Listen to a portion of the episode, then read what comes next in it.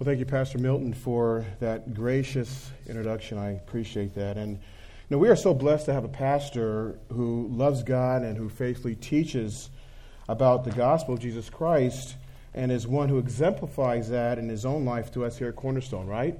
Are we thankful for Pastor Milton? Well, I invite you, if you have your Bibles, to turn with me to 1 Thessalonians chapter 5. 1 Thessalonians chapter 5 this morning. We're going to read this portion of Scriptures, kind of give us a context of what we're actually going to be looking at this morning. But 1 Thessalonians chapter 5, verses 12 to 22, we'll just take a look at that portion this morning. We start off by reading from verse 12, and it says, But we request of you, brethren, that you appreciate those who diligently labor among you and have charge over you in the Lord and give you instruction, and that you esteem them very highly in love because of their work. Live in peace with one another. We urge you, brethren, admonish the unruly, encourage the faint hearted, help the weak. Be patient with everyone. Verse 15 says, See that no one repays another with evil for evil, but always seek after that which is good for one another and for all people. Verse 16 says, Rejoice always, pray without ceasing, and everything give thanks, for this is God's will for you in Christ Jesus. Do not quench the spirit. Do not despise prophetic utterances, but examine everything carefully. Hold fast to that which is good. Abstain from every form of evil. And as our pastor says, this is the Word of God. As Pastor uh, Milton mentioned, God has, has graciously allowed my family's journey from brokenness to, to wholeness to be continued here at Cornerstone after a recommendation from a pastor friend who encouraged me to attend this church. We first visited Cornerstone in August 2014 as Cornerstone was preparing to celebrate the grand opening, opening of its occupancy in this wonderful building a few weeks later. Now, in our first visit, as we walked into the lobby, instantly we were warmly greeted by Chris Kearns, Julie Jones, and Cindy Peterson, who informed us about the various ministries which were available for our entire family. I had an opportunity then to reacquaint myself with Pastor Milton and kind of shared some more stories. And by the way, he's a great teacher of Hebrew, and he helped me get an A in the class. It wasn't me, he helped me get an A in the class. And because of that, I took two more classes with him. So uh, I thank Pastor Milton for his grace and his mercy there. My very first seminary teacher. Well, little did we know that as a family who had been wounded after pastoring a church, we would providentially end up here at Cornerstone. Well, it was easy to say that after our second visit, we decided to make Cornerstone our church home. Well, what made our decision so easy to attend Cornerstone? Well, we couldn't believe the humility, the love, the grace, the care, the mercy, and the list goes on and on and on that we received from each one of, of you. And as I reminisce about our visits here, I, I could not believe that the CEO and chairman of the board of Bourns was squeezing and making orange juice at Cornerstone's grand opening celebration. I couldn't believe that. It's amazing. It was truly, truly an amazing experience. And you all have greatly impacted our lives by living out the gospel of Jesus Christ. And I just wanted to let you know how powerful your personal ministry here is at Cornerstone. You just don't know if I could say that. Thank you so much. You know, anytime a visitor walks through the lobby or during the church's greeting time, or care groups or the other ministries, you all have a tremendous impact on that visitor or another wounded believer who may be walking through your doors. Like our pastor says, you are all on staff. You are all ministers here at Cornerstone. Well, honestly, today, I'm still waiting for the bubble to pop. I'm waiting for you all to say to me and my family that we were just, we were just kidding. We were just kidding. We're not really like the way you described us. When is that bubble going to pop? Hopefully, never. Hopefully, it never does pop, right? I, I don't think it I don't think it will. Well, what a joy your powerful ministry must bring to the heart of Pastor Milton and the other elders who exemplify humility and love. Well, as we come to 1 Thessalonians, the Apostle Paul, like a father, truly loved the believers at Thessalonica.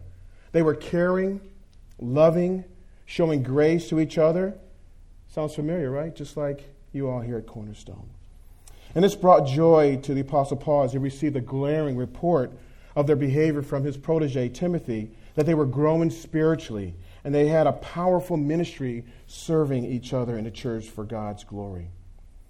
Well, Paul, though the Thessalonians were doing well spiritually, had two fatherly concerns. Paul's first concern was stagnation. He was hoping that the believers would continue their powerful ministry to each other until the rapture. Paul's second concern was that they would continue to uphold their wonderful testimony of service before unbelievers. The world's always watching us, aren't they? The world is always watching believers, right? Well, let's look briefly at what Paul wrote in, to the Thessalonian believers in 1 Thessalonians chapter 4, verse 1. He said this, Finally then, brethren, we request and exhort you in the Lord Jesus, that as you receive from us instruction as how you ought to walk and please God, just as you actually walk, that you what? That you excel still more. Look at verses 9 to 10, chapter 4. Now, as the, the love of the brethren, you have no need for anyone to write to you, for you yourselves are taught by God to love one another. For indeed you do practice it toward all the brethren who are in all Macedonia. But we urge you, brethren, to what? To excel still more. So Paul was saying to raise the bar. Set a higher standard of your powerful ministry to each other.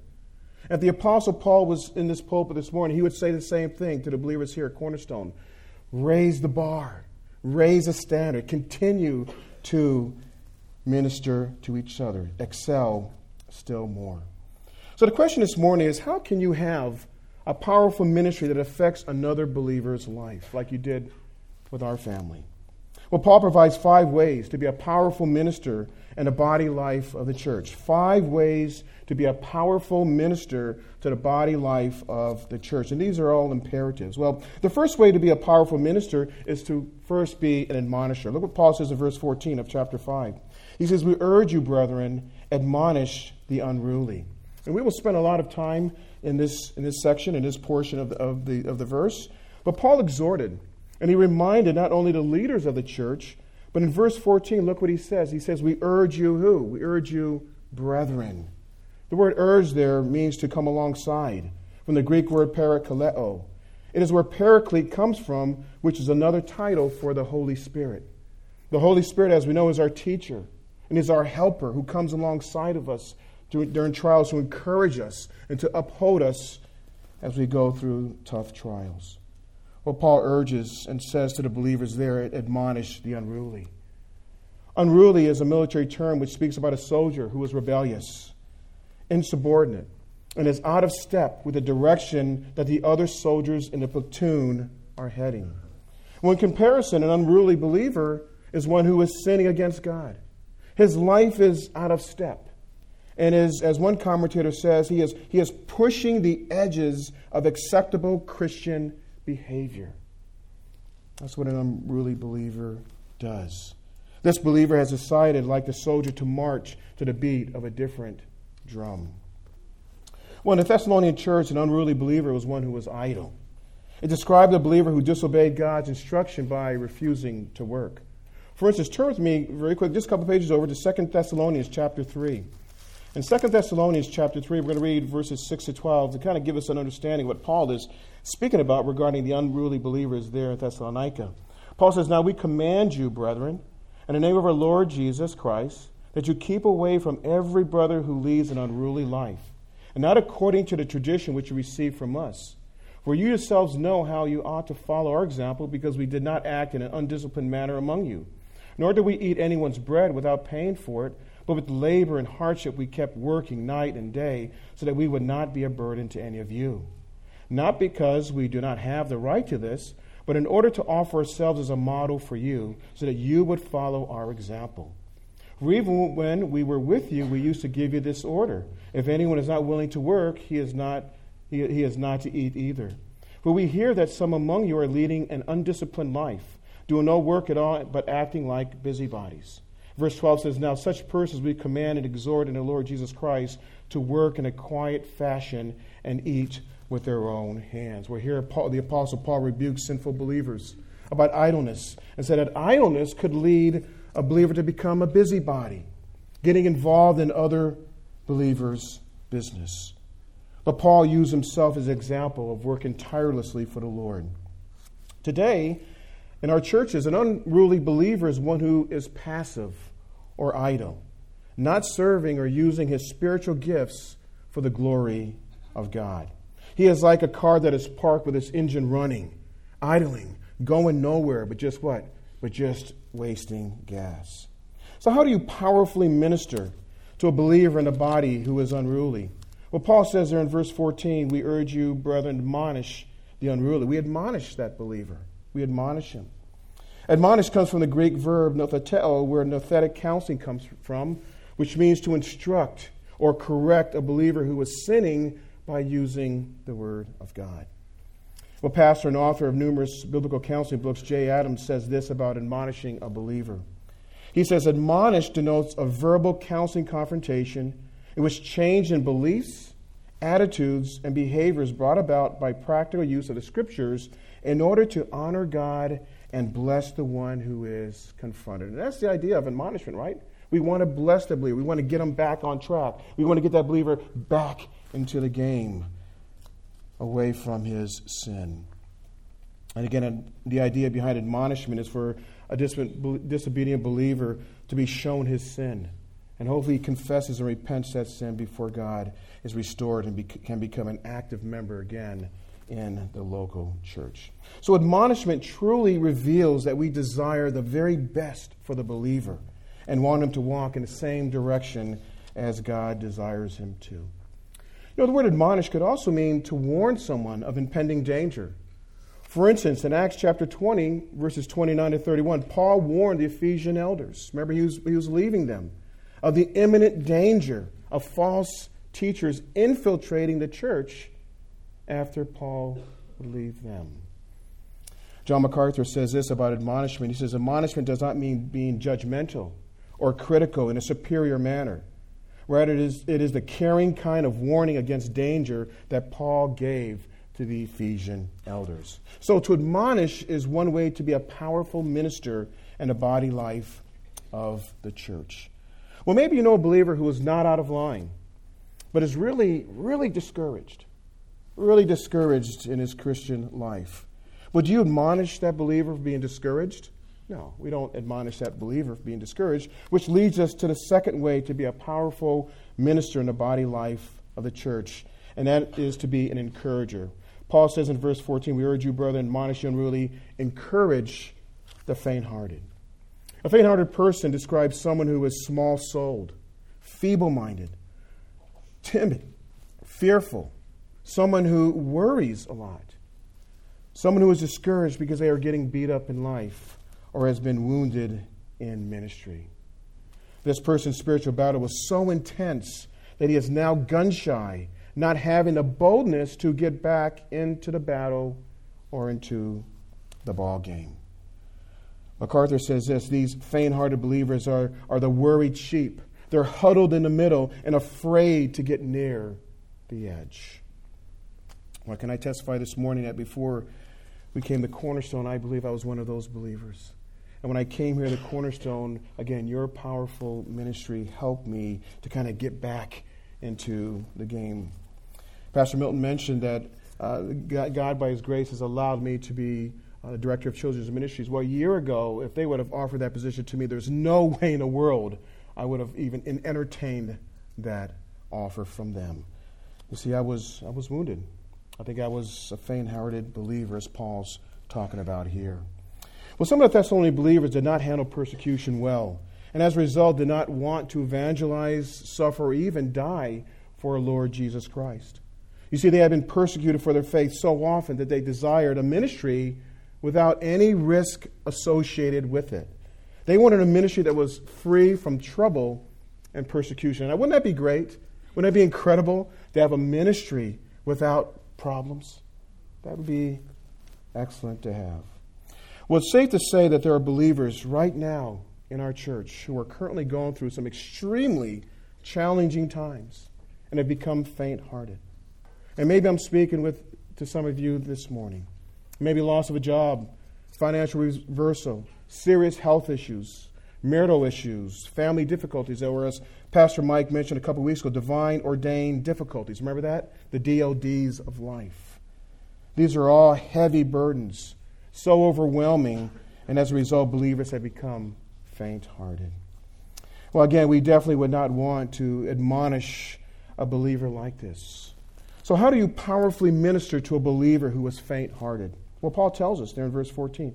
Paul says to encourage the faint hearted believer. And I was thinking about the word encouragement. You know, we, we all love to be encouraged, don't we? I think we love to be encouraged. It's amazing how many, many of you heard that I was preaching this morning, how you came up to me and you encouraged me and said, hey, I'm praying for you. And I, and I thank Pastor Milton for encouraging me this morning where he said to me, don't blow it, okay? don't blow it. Okay. Okay. Thanks, Pastor, for your encouragement. But you ever notice that we never complain about someone who is encouraging us too much, right? Encouraging words are something that we will never get tired of hearing, right? Coaches encouraging their players, teachers encouraging their, child, uh, uh, their students, parents encouraging their children, employers encouraging their employees. Now, correct me if I'm wrong, but I don't think I've ever heard of a believer saying to another believer, Stop encouraging me. Have you ever heard that? Or you're encouraging me too much. I don't think I've ever heard that before. We love to be encouraged. We truly love it when someone puts their arm around us and encourages us or sends us a, a text which comforts us. And this is what encourage literally means to speak words of comfort, inspiration, to embolden the faint hearted using the Word of God. In fact, there are several reasons I think, I was thinking about why we come to church. We come to church, the cornerstone, to hear the Word of God preached faithfully by our pastor, which truly encourages us. But I also think we come to church waiting for other believers to do what? To come up to encourage us, right? We're waiting to hear words of encouragement from other believers. And also, hopefully, we, give, we reciprocate that. We give the encouraging words back to a believer. Because we don't know what a believer is going through when they walk through the doors on Sunday morning. What a great practice for us to have. What a powerful ministry encouragement is to another believer. But Paul says that believers in the church are to come alongside and offer words of encouragement to the small souled believers, using the scriptures in order to restore them back into the work of the Lord. Again, to get them back into the ball game. Now, one special note here when we talk about as we talk about encouragement, as we talk about encouragement, uh, should not only be practiced in a body life of the church, but encouragement should be extended to who? To our spouses and also to our children, right? We need it to be encouraging in our families. Encourage our sons or daughters if they're going through a tough time. Encourage our wives, especially we know they've had a tough day. When was the last time we encouraged someone in our home? And I think I'm guilty of that. I think many times I forget to encourage my, my wife or my children. Now, our Lord Jesus Christ is the ultimate example of encouragement. And he loved to encourage the faint hearted person, right? For instance, turn with me to Luke chapter 22. Luke chapter 22. Our Lord Jesus Christ, he loved to encourage the faint hearted believer. Luke chapter 22. In Luke chapter 22, starting with verse 31, the Lord said, Simon, Simon, behold, Satan has demanded permission to sift you like wheat. Now, what would your first question be to the Lord if he said that to you? What would you say? I think I would have said, Did you give Satan permission, Lord? Right? Or I think MacArthur said, And you said no, right, Lord? You said no. But look what our Lord Jesus Christ, look what he said to Peter in verse 32. He says, But I have what? I have prayed for you that your faith may not fail. And you, when once you have turned again, strengthen your brothers. Jesus encouraged Peter by telling him that he was going to pray for his faith that his faith would be strengthened during the trial. And then once you come out of this trial, you are to go and strengthen your brothers. Why? Because they were going through the same trial too. If you look at that word there in verse 31, where it says Satan has demanded permission to sift you, he's really speaking about all the disciples there. But then he spoke to Peter about strengthening his faith. What are some ways that you can be a powerful minister and come alongside a faint hearted believer to encourage them? Well, a couple ways. You can use the Word of God to encourage and gently teach them that God answers prayer. You can graciously teach them that God will never leave them, even if they are being persecuted for their faith, as Hebrews 13:5 says. You can gently remind the faint-hearted that God is sovereign and that he will accomplish what he's planned for their lives according to Philippians chapter 1 6. I like what one commentator said about encouragement. He says, When a person needs cataract surgery in both eyes, he doesn't want an ophthalmologist to fix both eyes with a crowbar, right? But with gentle and tender hands. Maybe you know a believer this morning who needs encouragement. Go to them and encourage them as our Lord Jesus Christ encourages us. But also, maybe you know a believer who has been caught in a grievous sin and cannot seem to escape this sin's grasp. Well, that leads us to the third way to be a powerful minister in a body life of the church, and that is to be a helper. That is to be a helper. The Apostle Paul, we urge you, brethren, admonish you unruly, encourage the faint hearted, help the weak. Be a helper. A weak believer is not speaking about one who is physically weak in this context, although we should help those who are physically weak. But a weak believer is one who is susceptible to struggles and struggles to abandon sin and has a hard time following God's will in his life. This could be a believer who has already been tied up by a particular sin and can't seem to escape the vice grip hold on him. So, how do you powerfully minister to those who are struggling in these areas? Well, Paul tells us. He tells us to help the weak. Help means to take firm grip of him, of this person, to hold him, to cling to this person, offering support, to lift them up. In other words, don't drop them. Don't abandon them. Stay with them. This believer who has been caught by sin is like a tire stuck in the mud. It spins its wheels, but it can't seem to get out of the hole. Galatians chapter 6 provides a great reference for us to understand a little more of what Paul is saying here in 1 Thessalonians chapter 5. Turn with me to Galatians chapter 6 very, very quickly. I just want to show you this one verse. Again, it helps us to see what Paul is saying here in Galatians chapter 6. In Galatians uh, chapter 6, Paul tells us, again, what we're supposed to do to a believer who is caught in a sin. He says, Brethren, if anyone is caught in any trespass, you who are spiritual, restore a one in a spirit of gentleness. The word caught there means that he is trapped by his flesh. The flesh has trapped him in his sin. He just can't seem to get out. And as we are studying in our men's meeting, the, the flesh is this rebel entity that rebels against God's command. That's what we battle with, and Paul battled with many times in his Christian life in Romans chapter 7.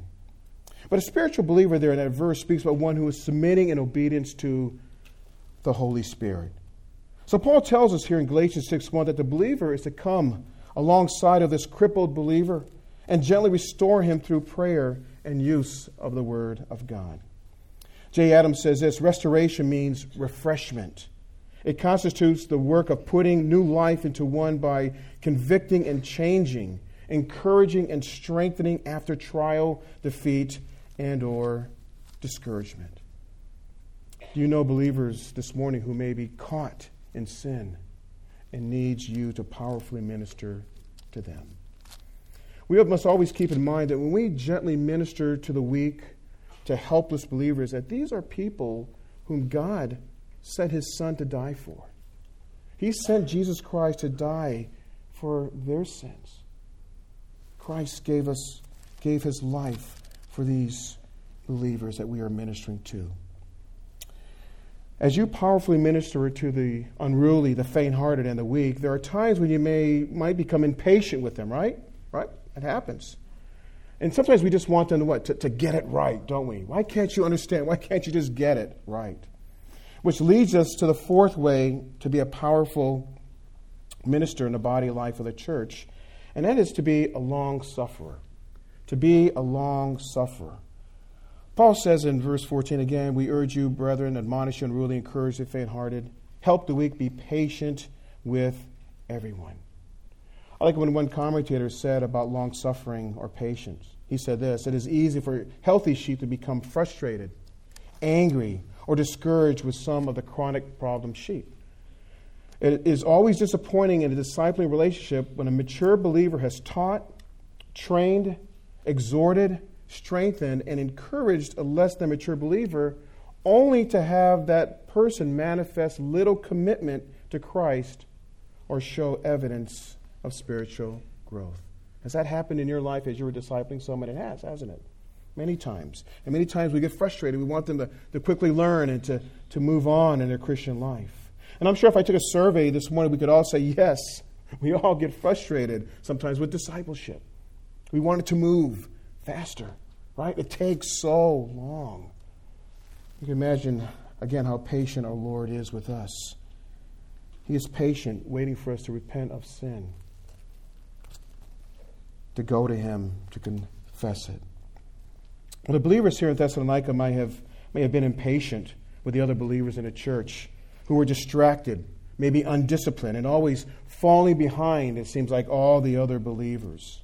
Well, the word long suffering or patience here means not giving in to a short or quick temper towards those who fail us, but lovingly being patient and considerate of them with no strings attached. That's what happens when we minister patiently with others. There's no strings attached to it. In fact, Ephesians chapter 4 verse 2 says with all humility and gentleness with patience, showing forbearance to one another in love. Again, the word patience there. And we think of 1 Corinthians chapter 13, the love chapter. The very first item that defines love is what? Patience. Patience. If we truly love someone, we will be what? Patient with them. And I can't imagine how many times our wives, husbands, right, have been very patient with us, right? Very, very patient with us. When in turn, we need to be patient with them and also with our, our children. Well, one thing we have to remember when we are ministering that some believers, they what? They grow slower than others, right? Some believers mature slower than the other believers. Think of the disciples, how some of them were growing at a very, very slow pace. And at times, Jesus, I'm sure, in a righteous way, was frustrated with them. So we think about patience, it's just like in our own families, right? It takes a lot of patience, right, to raise children. We have seven children, right? It takes a lot of patience to raise seven children. I thank my dear wife for that and for her prayers as we raise our children. But Jesus was very patient with his disciples. Very, very patient. Remember in Matthew chapter 18, verses 21 to 22. Remember that passage where Peter came and asked Jesus a question? Remember what he said? He said, Lord, how often shall my brother sin against me and I what? And I forgive him. And Jesus said, and Peter said, up to seven times? And Jesus said to him, I do not say up to you up to seven times, but what? Up to 70 times seven. Well, it's interesting why Peter asked that question. Peter asked Jesus this question because the Jewish rabbis, listen to this, taught that forgiving a person three times was enough. Imagine? After the fourth, fourth time, that's it. You can go right after him, I guess.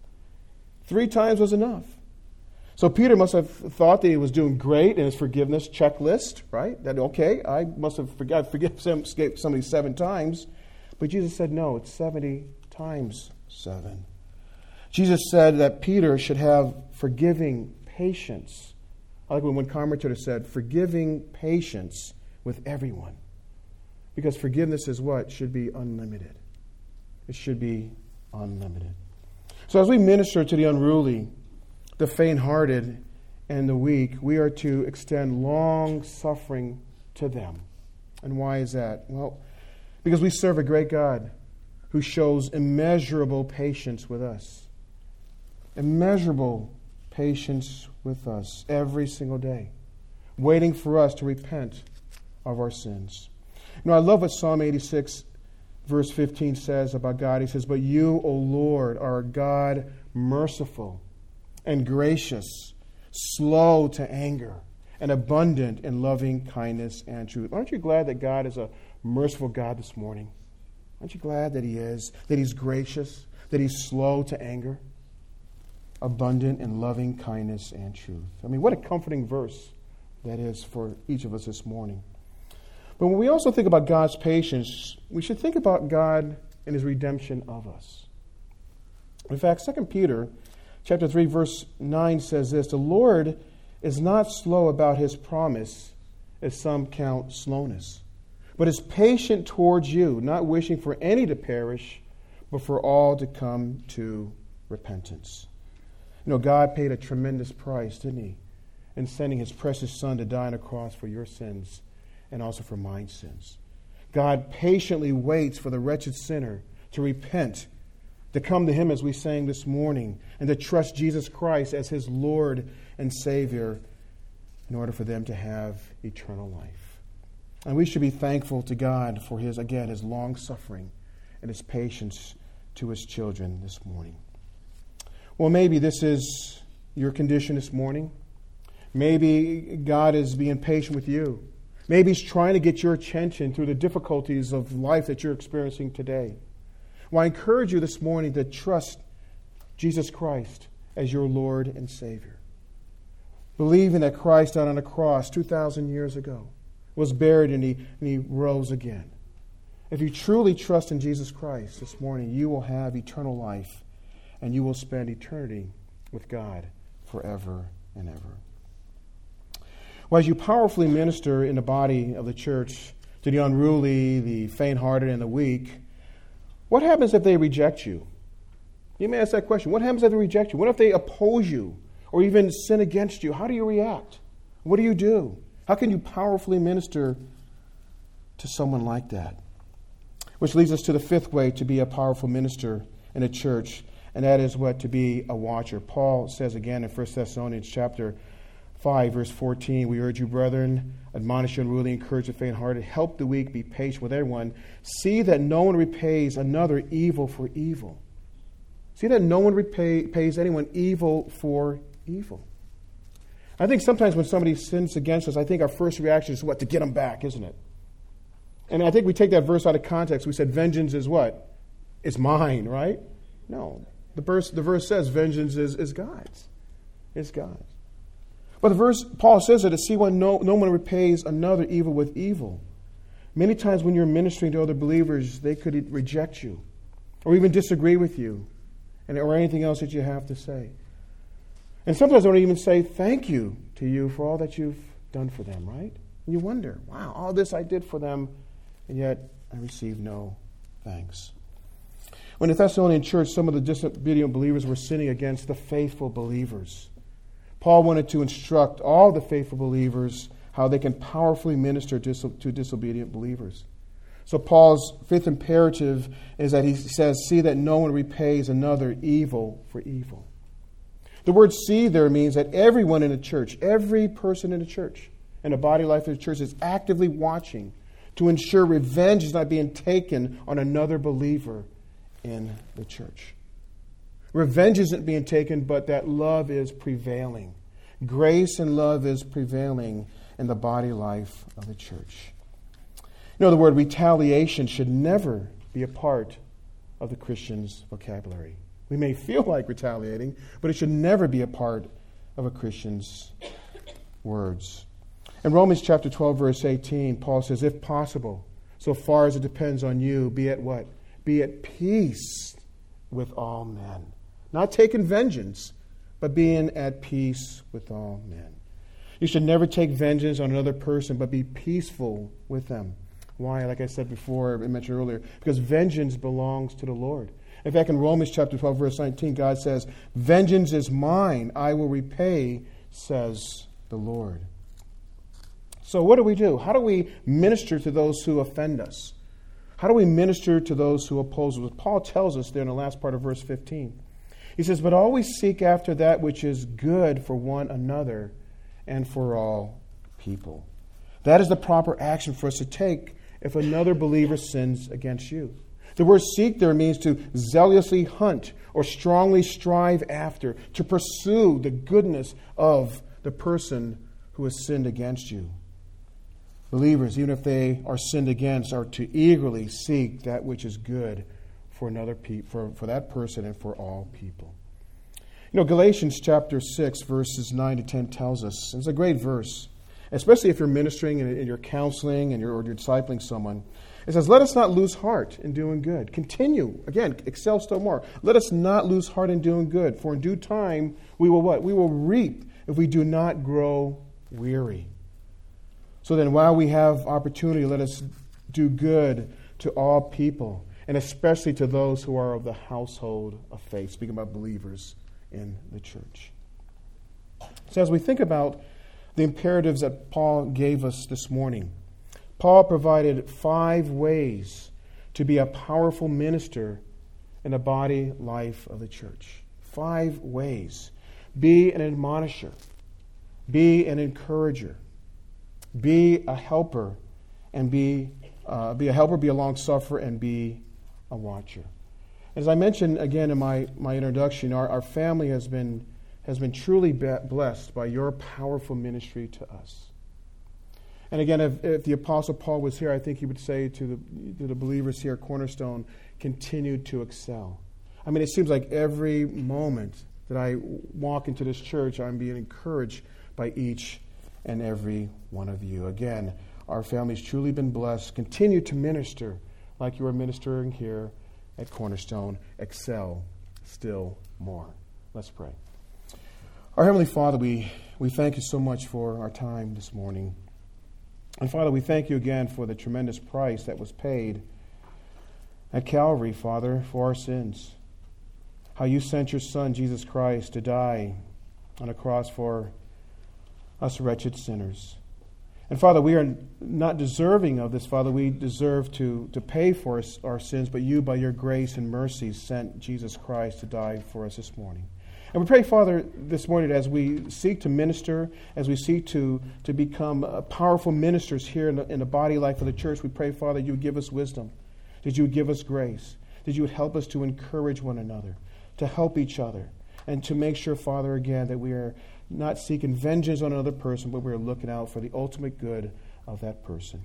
So we love you, Father. We thank you again for all that you do for us. You are truly a great God. And also, Father, as we, we take our morning offering after this, this, this last song, Father, I, I, I pray, Father, that, uh, that you would use this offering to further the gospel of Jesus Christ so many will come to know Jesus Christ as our Lord and Savior. For us in Jesus' name we pray. Amen.